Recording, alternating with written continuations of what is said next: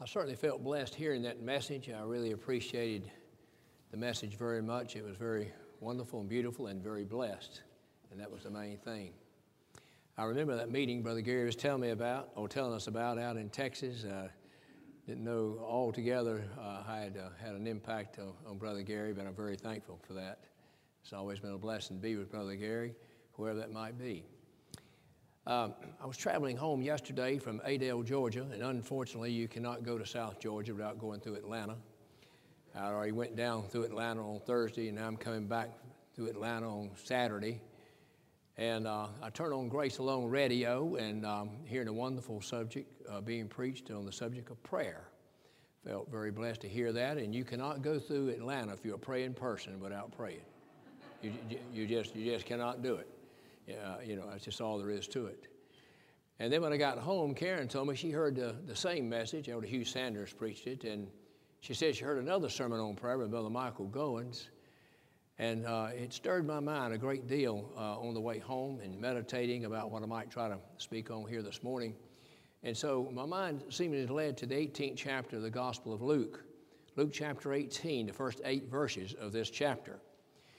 Now, we find where the Lord is speaking here to his disciples. And he said unto them that men ought always to pray and not to faint. Now, there's many, many verses in the Bible, Old and New Testament, concerning prayer. Um, Psalms is just filled with them. We have many examples of men praying.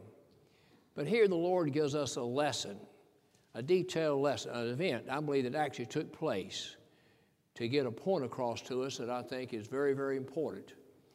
He said, I would that men ought always to pray and not to faint. So there's a connection between fainting and prayer brought to our attention here.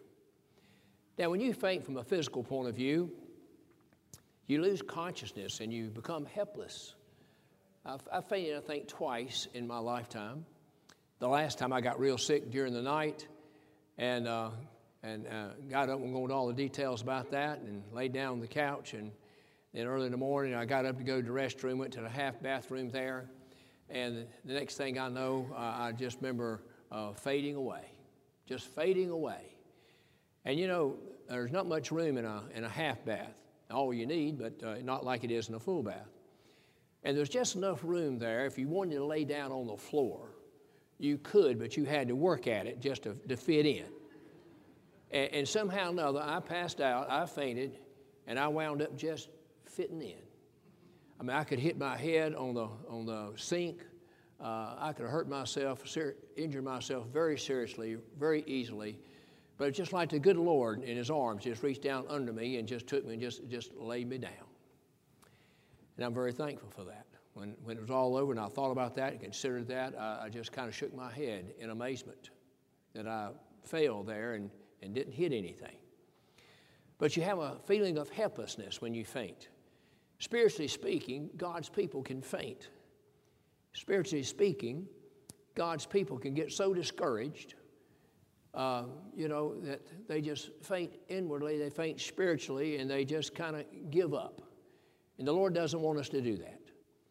So he tells us here, I would that men ought always to pray and not to faint. So this is one of the ways that, uh, you know, the Lord has given us here, a spiritual exercise to keep us from spiritually fainting. Now there's other, other things in the scriptures teach us about this as well.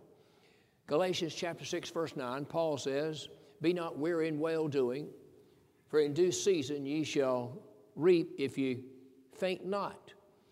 Now, see, when you're involved in well doing, which we all should have a desire to do, um, you might get to thinking after a while, well, no one seems to see it. No one seems to recognize it. No one seems to appreciate it. I don't see any real fruits to my efforts. And the first thing you know, you can kind of become weary in all that. Well, first of all, you shouldn't be involved in well doing to be recognized to begin with. You shouldn't do it, uh, you know, for people to pat you on the back, et cetera, et cetera. But being human as we are, we do like a little appreciation every now and then, a little recognition. Perhaps my efforts not totally in vain. So Paul warns us here be not weary in well doing, for in due season ye shall reap if ye faint not. The last verse of Isaiah chapter 40 says, They that wait upon the Lord, notice says, They that wait upon the Lord, this specifically those who wait upon the Lord, shall renew their strength. Now, usually when you renew something, it's because whatever's under consideration is expiring. And it's time to renew. It's time to renew your, renew your membership, say, uh, in, in something or whatever, or your subscription in something. So our strength in this picture here is about gone. But they that wait upon the Lord shall renew their strength, and they shall run and not be weary, and they shall walk and shall not faint.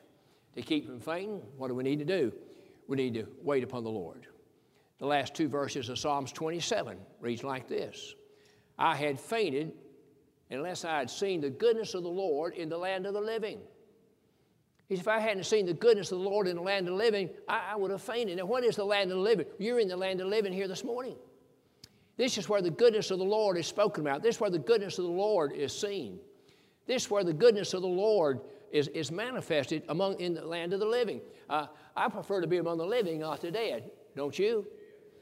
I mean, you know, sometimes Karen will say, oh, oh what, what, you, what you planning on today? What you plan on doing today? She's never heard me say, well, I think I'm just going to go to the cemetery and take a stroll. I've never had a desire to just go to the cemetery and take a stroll out there among all the dead.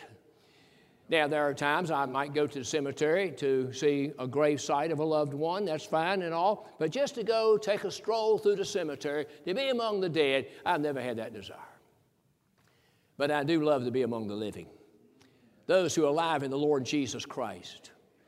When you come here in the land of the living, here's where the living assemble, here's where the living come together, here's where the living act like they're alive. I've seen some children of God, I just wasn't quite sure, you know. they were so inactive, I just wasn't quite sure about it.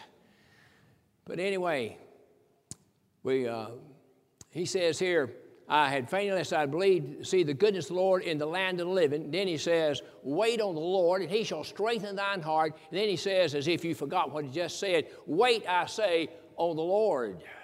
Now, waiting doesn't mean to be inactive, it means to be serving like a waiter or a waitress. Uh, they, they're hard workers if they're good at it. I mean, they're just busy going here and going there and one thing and another. Karen and I ate the Cracker Barrel the other day, and this one wait, waitress, I had to serve about six tables at one time. Now that kind of, you know, spread her thin, but she done a, she done a great job considering the, the situation there.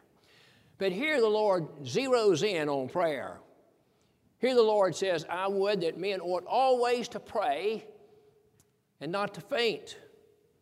Now in 1 Thessalonians 5.17, Paul says here that he exhorts the church at Thessalonica to pray without ceasing. Now, I think that really means that we should never cease to pray. Don't let the circumstances of life burn you down so. Don't let the circumstances of life become so heavy upon you that you get so distracted that you cease to pray. This is something we need to do every single day, whether we're on the mountain, whether on the valley, it doesn't matter. Prayer should be just as natural to the soul as breathing air is. Now, you know, when you breathe air, uh, you, you breathe polluted air all the time. Uh, I don't care where you're at, the air we breathe, it, it's polluted. It's not 100% pure, I can assure you that. And it's more polluted in some areas than it is in others. But prayer is a means that God has established where there can be communication between heaven and earth, where there can be communication with God in heaven and His elect family right here on earth. And when you pray, it's like breathing pure air. That's the difference. That's the difference. Now, you might go to the Smoky Mountains, you might go on top of a mountain, be up there all isolated all by yourself, and you just breathe in that, that good old mountain air, and it, it feels great in contrast to being around a big city where you got so many vehicles and you got smokestacks and everything else, and no doubt it's more pure there than it is here, but I don't care where you're at, you're breathing polluted air. Used to be in a generation or two back, people, when they built houses, built wraparound porches and they didn't have air conditioning back in that day. Yes, there was a time people did not have air conditioning. And they had windows that they would raise and ceiling fans, but it was designed in such a way you raise a window here and raise a window there, and it pulled a giraffe right through the, right through the room. So that was natural air conditioning, I suppose. But now we're living in controlled climates. There's no windows open here, but we got air conditioning going on, and we're breathing piped in air and forced in air. And while it makes us cool, uh, may, perhaps it's not the most healthiest thing in the world. But if I put a sheet of paper out there and I said, uh, you know, everybody signed up that wants to go back to the day of the wraparound porches, no air conditioning versus today, I don't know if anybody put the name on there or not. but when you pray to God, you breathe pure air. And another thing, we live in a decaying society. We live in a decaying society, my friends, and you breathe that polluted air every single day. Imagine that you're beside a corpse and it's been there for three or four days, nothing done to it. And you know what? It's already started decomposing. And you can tell by the smell that's there. And you got you breathe that, right? And that's, that's kind of way I see in the society we have today here in the world, in America. Uh, we live in a decaying society. And we are breathing polluted air every single day. More the reason for us to be very prayerful and to pray without ceasing. As our Lord here says, you're to pray always and not to faint. You need to breathe in that pure air that only comes down from heaven, you see. Now, he gives them a parable here. I believe this really took place. Now, I want you to get the setting here because it's going to be between a, a widow woman and an unjust judge. And this judge that's unjust, he's not sitting in a permanent structure, in a permanent building, in a courthouse like you would expect today. If you went to see a judge, you would go to the courthouse. Uh, and he's got a, a, a, certain place there, and there's his chambers, one thing and another, and you try to get on the docket to try to see him, whatever. But the courthouse back that day was a tent. And the tent was taken down and moved from one location to another. You had circuit judges. And that tent might stay there for a day or two days, might stay there for a week. You may or may not get in to see the judge. If you didn't get in to see him before he decided to go to another location, you just have to wait till he came back around whenever that might be, you see. So I want you to get your minds set on this and view this in your mind of the setting here concerning this judge and the setting and this woman that is a widow woman. Now, Luke writes more about widows than Matthew, Mark, and John put together. He makes six references in his gospel to widows, two of them to widows, plural, in general. And then there's four individual widows that the Lord, through Luke, through the Lord, makes reference here. Luke chapter 2, there's a woman named Anna. We find in Luke chapter 7, there's a woman who's lost her only son. She's on the way to the cemetery when the Lord meets her. In Luke chapter 21, we got a widow who we heard throughout the years put in her two mites, her, her pennies, put in all her living into the treasure. And the Lord says she put in more than the rich did when they came by. And there's all lessons in, in every single one of these, but we're focusing on this certain widow right here. There's a certain widow. This is a woman, but she is a widow, which means she doesn't have a husband, obviously. And she must have a problem with somebody that she refers to as an adversary. And she comes to the unjust judge. Now, he no doubt had some assistance. And, you know, there would be an agenda, but in order to get in to see the judge, there was no guarantee of that.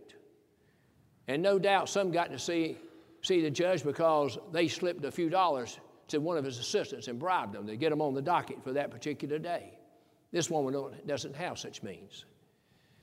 This woman comes to where the judge is. He said there was in a city a certain judge that was unjust, who feared not God nor man. So get the picture what kind of person we're dealing with here. We're picturing a, a man with authority, a man with power. But this man doesn't fear God. Well, what does that tell you? Well, it tells me he's not a child of God. Because the wicked of this world don't fear God, but God's children do. That's a reverential respect they have for God. This man didn't fear God. He didn't regard man. He didn't even consider his fellow man.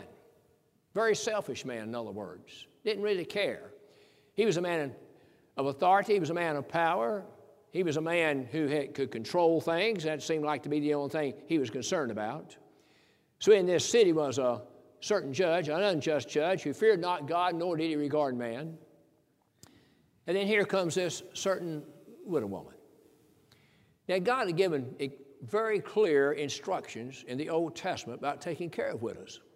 That was still in effect during this time of the ministry of the Lord Jesus Christ. But God's people didn't do, always do what they were supposed to do. This woman is going to come to the judge because she has an adversary. She needs relief, she needs some help. And lo and behold, she's got to come to a judge that doesn't fear God, neither does she, neither does he regard man. And the widow woman comes. Now, the Lord has given this illustration to his disciples. Not to the world in general, not to the Pharisees or the Sadducees or the scribes or the chief priests or elders, any of them. He's given it specifically to his disciples. In other words, this lesson is for me, this lesson is for you. This lesson is going to give us the importance of prayer here. Uh, it's going to illustrate it with two people that are totally different a man and a woman, a judge, and a widow woman here. If the widow woman comes to the judge, Let's notice the contrast of this widow woman coming to the judge and you, as God's child, coming to the Lord. This widow woman was a stranger to the judge. The judge and this widow woman didn't know each other. But when you come to the Lord, He knows you, and you wouldn't come to the Lord if you didn't know Him. right? Uh, look in John chapter 6 and verse 44, 45. The Lord said, No man can come to me except the Father sent me, draw him, and I'll raise him up again at the last day. As is written in the prophets, they shall all be taught of God. Not all taught about God. Many of God's people are travel through this world here in their lifetime and never be taught about God, but they won't travel in this lifetime without being taught of God. God will teach them in their hearts to know Him. He will teach them in their hearts to love Him. He will teach them in their hearts and give them the desire to pray unto Him. So when you come to God, you come to one that knows you. You're not a stranger with God, you're his child. Let's look in uh, Romans 8 14. For as many are led by the Spirit of God, they are what? The sons of God. And you've not received the spirit of fear under bondage again, but the spirit of adoption, whereby you cry, Abba, Father. For the Spirit beareth witness with our spirit that we are the sons of God, the children of God. And if children of God, then we're heirs of God. Did you notice that? You're referred to as sons of God, children of God, and heirs of God. Not just heirs of God, but joint heirs with the Lord Jesus Christ. That's your connection with God. That's your relationship with God. You're His child. How does that make you feel this morning? Think about it just for a second. You just quote that, read that, skip right over it, but let's just pause on it just for a moment. 1 John 3 1 Behold, what manner of love the Father has bestowed upon us that we should be called the sons of God. God, who hung the moon and the stars and the sun up there, you're His child. If you've loved the Lord, you're His child. You're in His family. You belong to Him. He's your heavenly Father. He's not just your Creator God, He's your heavenly Father. You are His child. That's just more than my little old mind can wrap around sometimes. What about you? To think about that. So when I come to God, I come to my Father.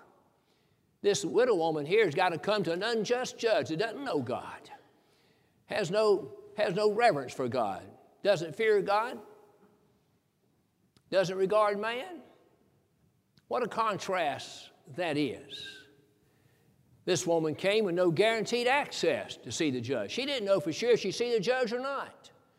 She wanted to see the judge. Most of the time, a woman just couldn't come and see a judge. Uh, the women didn't have the same standing in that day as the men did. But she's got to have some help, and she does the very best she can. She does what she only thing she knows to do. There's a judge holding court in, in town that day, and she comes there and she's hoping to get a hearing before that judge. And in the beginning, the judge is not going to give her a hearing. No guaranteed access. Do you know that you got guaranteed access 24 7 to the Lord? You certainly do. In the book of Ephesians, chapter 2, and verse 18, Paul says, For by him, talking about Christ, for by him we both have access unto the Father by one Spirit. See the Godhead there? For by him, Christ, we both, he's talking about Jew and Gentile, that's what's in consideration, Ephesians chapter 2, Jew and Gentile. For we both, Jew and Gentile, see, prior to the crucifixion of the Lord Jesus Christ and the temple worship, Gentiles didn't have the same access as Jews did. But he says we both have access by him, by Christ, we both have access by him unto, unto the Father by one Spirit. Not two spirits. Jews don't have a spirit and Gentiles have a spirit separate. We both, same Spirit. We both have access unto him. In the book of Hebrews, chapter 4, Paul tells us over here in verse 15, let us come boldly to the throne of grace, that we might obtain mercy and find grace to help in the time of need. You see the access that you have right there? We can come boldly. The word boldly means with confidence. We can come with confidence. We can come boldly. Where? To the throne of grace. That we might obtain mercy and find grace to help in time of need. This widow woman has a need. She needs some mercy. She needs some grace and she's got to plead her case before an unjust judge. You don't have to do that. You don't have to do that, you see. You got access. She didn't have any companion to come with her, she didn't have a friend. Being a widow, she didn't have a husband, she didn't even have a friend to come there. What have you got? You know what they charged the Lord with? Those Pharisees and all says, well, he's a, uh, he's a wine, he, he says he comes eating and drinking He's a wine bibber and a gluttonous man and a friend of publicans and sinners. I'm glad to tell you on the first count, he's not guilty. Jesus Christ was not a wine bibber. Number two, he was not a gluttonous man, not guilty. But on charge number three, guilty is guilty is guilty can be, the friend of publicans and sinners. Aren't you glad of that? Aren't you glad the Lord Jesus Christ is guilty of being your friend? and he's not a fair weather friend. I depend upon the Lord every single day. He, he's just not my friend today, not my friend tomorrow. If he's my friend today, he's my friend yesterday, he'll be my friend tomorrow, you see. He's not a fair weather friend. He's a true friend, a dedicated friend. One I can depend upon, a friend that liveth at all times, as Solomon says. That's a true biblical friend that you can have. He's also my mediator, 1 Timothy 2 5. For there's one mediator between God and men, the man Christ Jesus. He's my go between. When I pray to the Father, it goes through the Son. The Son is my mediator between me and the Father. Aren't you thankful for that? And in 1 John 2 1, we find the Apostle John saying, as it's written, he says, Oh, I write unto you, little children, that you sin not. now listen, he says, You should not sin. But he said, But if any man sin, we have an advocate with the Father, Jesus Christ the righteous. You know what an advocate is, don't you? He's somebody that, that pleads your cause. You got an advocate. You got somebody to speak for you. That's why little babies, my friends, need an advocate. Little babies in the wombs of the mothers that, uh, you know, uh, considering abortion and everything, they need a, a mouth. They need a spokesman. They need an advocate on their behalf. Unbelievable. We live in a society today that has so little regard for human life. But we have an advocate with the Father. His name is Jesus Christ the righteous. We have a friend. We have a mediator. We have an advocate. And we go back to Hebrews chapter 4, verses 15 and 16. Let us come boldly to the throne of grace. We might obtain mercy and find grace to have in the time of need. For we have a high priest that can be touched with the feelings of our infirmities.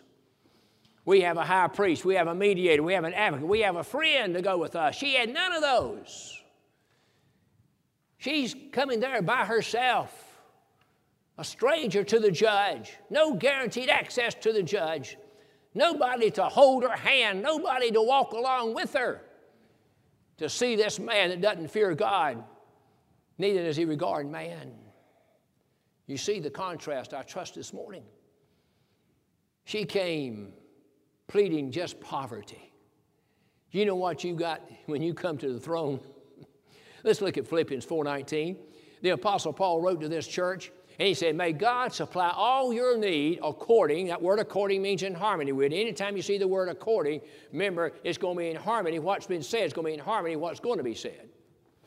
May God supply all your needs according in harmony with his riches and glory. you come before a rich king that is very liberal. That's using a good sense. You come before a rich king that's very liberal. Notice James 1 5. Any man lack wisdom, let him ask of God, who giveth all men liberally. Hebrews 11 6. Without faith it's impossible to please him. But he that cometh to God must believe that he is, and is a rewarder of those that diligently seek him. Our God is generous. Our God is liberal. Our God is a rewarder. Our God is just pleased, my friends, open up the storehouse of glory and give you mercy and grace in the time of need. Isn't that great? you say, Brother Lawrence, maybe the storehouse has gotten empty. Never has been, never will be. I can assure you there is no shortages in heaven. None. No shortage in God's love, no shortage in God's mercy, no shortage in God's grace. She had to come in poverty. We don't come to a God, my friends, like that. He, he is our uh, he's our, our Lord, He's our Savior, He's our Creator, He's our Heavenly Father, and He cares for us. He has compassion for us. She came there with no promise that she would get in, no promise she'd be heard, no promise she could plead and hold to. That's not true with God, not true at all. In the book of 2 uh, Peter 1 4, he says, Whereby are given unto us. Notice it, whereby are given unto us exceeding and precious promises. Plural. Promises, plural. How many promises, Brother Lawrence? Without number. I wouldn't even begin to try to count the promises of God because they're more than I can number. I'm confident about that. Whereby giving us exceeding and precious promises. They're exceeding promises and they're precious promises. See, let me tell you something. God is never overpromised. God has never just promised haphazardly. One of the great promises found in Titus 1 2, in hope of eternal life, which God that cannot lie promised before the world began. You think He's going to back off that promise? No, indeed, He's not going to do that. Though some of the last words of Joshua when he got ready to leave this world. Read Joshua 23 and 24, the last two chapters. You'll find where Joshua spoke and repeated unto Israel that every thing that God promised had come to pass. Not one thing was missing for anything that He promised them. What did He promise them? He promised them the land of Canaan. Did He give it to them? He did. He promised them to lead them into the land of Canaan. Did He? He did. He promised to go and fight their battles for them. Did He? He did. He promised to deliver them, brethren, and give them houses they didn't build, and vineyards they didn't plant, and wells they didn't dig. It's a turnkey job, in other words. Isn't that a sight? I'll say it though. Isn't that a sight? Houses you didn't build. Now, I didn't build the house I'm in now, but I had to pay for it. so and wells I didn't dig, and vineyards I didn't plant. Isn't God great? Isn't He good? That's just some of the promises. And Joshua said, Not one thing He promised did He come up short on. She had to come before a judge of the law. You come before a throne of grace. Aren't you glad of the contrast? Aren't you glad of the difference? And then the Lord says this He says, Hear what the unjudged judge saith. You mean the judge said something I need to hear? He sure did. He said within himself, notice this, said within himself, Because this woman troubleth me, I will avenge her of her adversary, lest by her continual presence she weary me. You know what the word weary means there? It's different than the word weary in Galatians 6 9.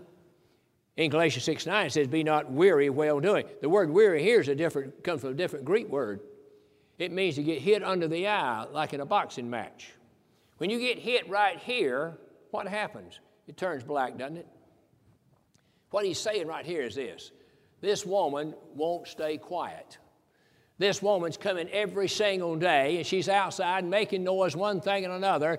I'm going to finally give her hearing, but notice why. Lest she could weary me, give me a black eye in society. Have you ever been around somebody and you may have to tell them, say, listen, you need to calm down. You're going to give yourself a black eye. Now, you're not talking about literally.